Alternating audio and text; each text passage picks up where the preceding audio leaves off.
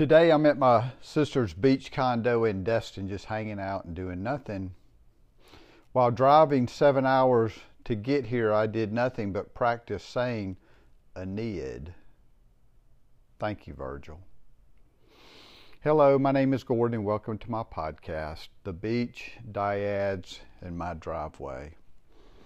So, in his book, In Each Other's Care, Stan Tatkin talks about relationships consisting of three parts the you, the them, and all the other stuff, which can be people, coworkers, exes, hobbies, video games, vices, probably not dipping.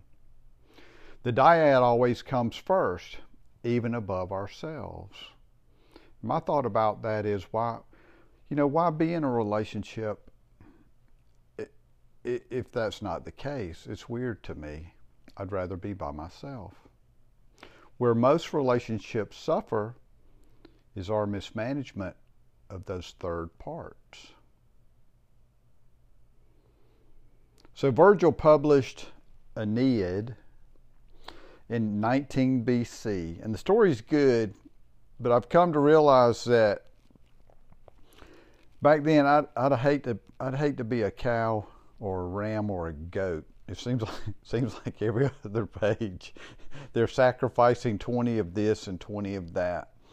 And and no, I do not believe in reincarnation. Last week I wrote a note and put it on my desk. It simply says, Stop complaining. It keeps falling on the floor as I do things during the day, which is annoying as hell. So I assume that's his way of teaching me not to complain.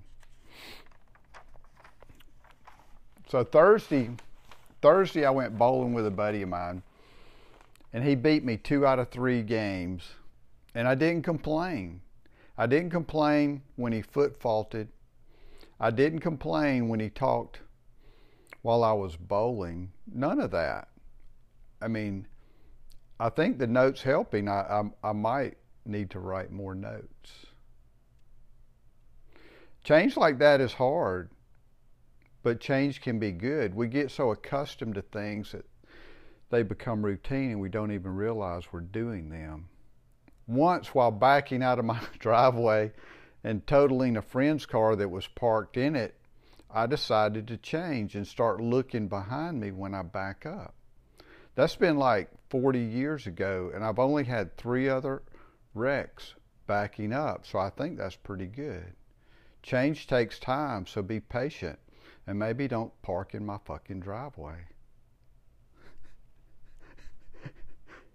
so the dyad is the two of you, and I'm I'm harping on this because I really believe in it. I like what he says.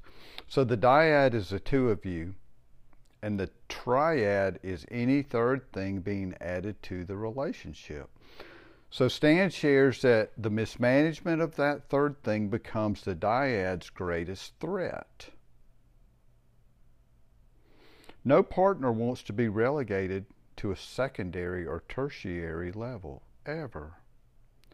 We are in each other's care always. Last night, a friend called sharing that another tree fell on her deck and pool. She was pretty frazzled, so I just listened, and it was the second time it's happened in a month. When she finished, I asked her if she was okay, and she said she was. Of course, I told her that life is full of suffering and that it was obviously her time. You know, as my buddy Oliver Burkeman says it could be worse. And I think me saying all that helped. We laughed about that and some other things. After we hung up, I thought about her for a bit and felt privileged that she called me. Being a safe place for others is an honor. So this morning, while holding the door for four women to enter a restaurant to eat breakfast, I was I was reminded of what George Clooney must feel like every day. I received so many thank yous and compliments, I was almost embarrassed. And you can bet your ass I'm going back tomorrow morning hoping they show up again. Thank you, ladies. You made my day. Thanks for listening.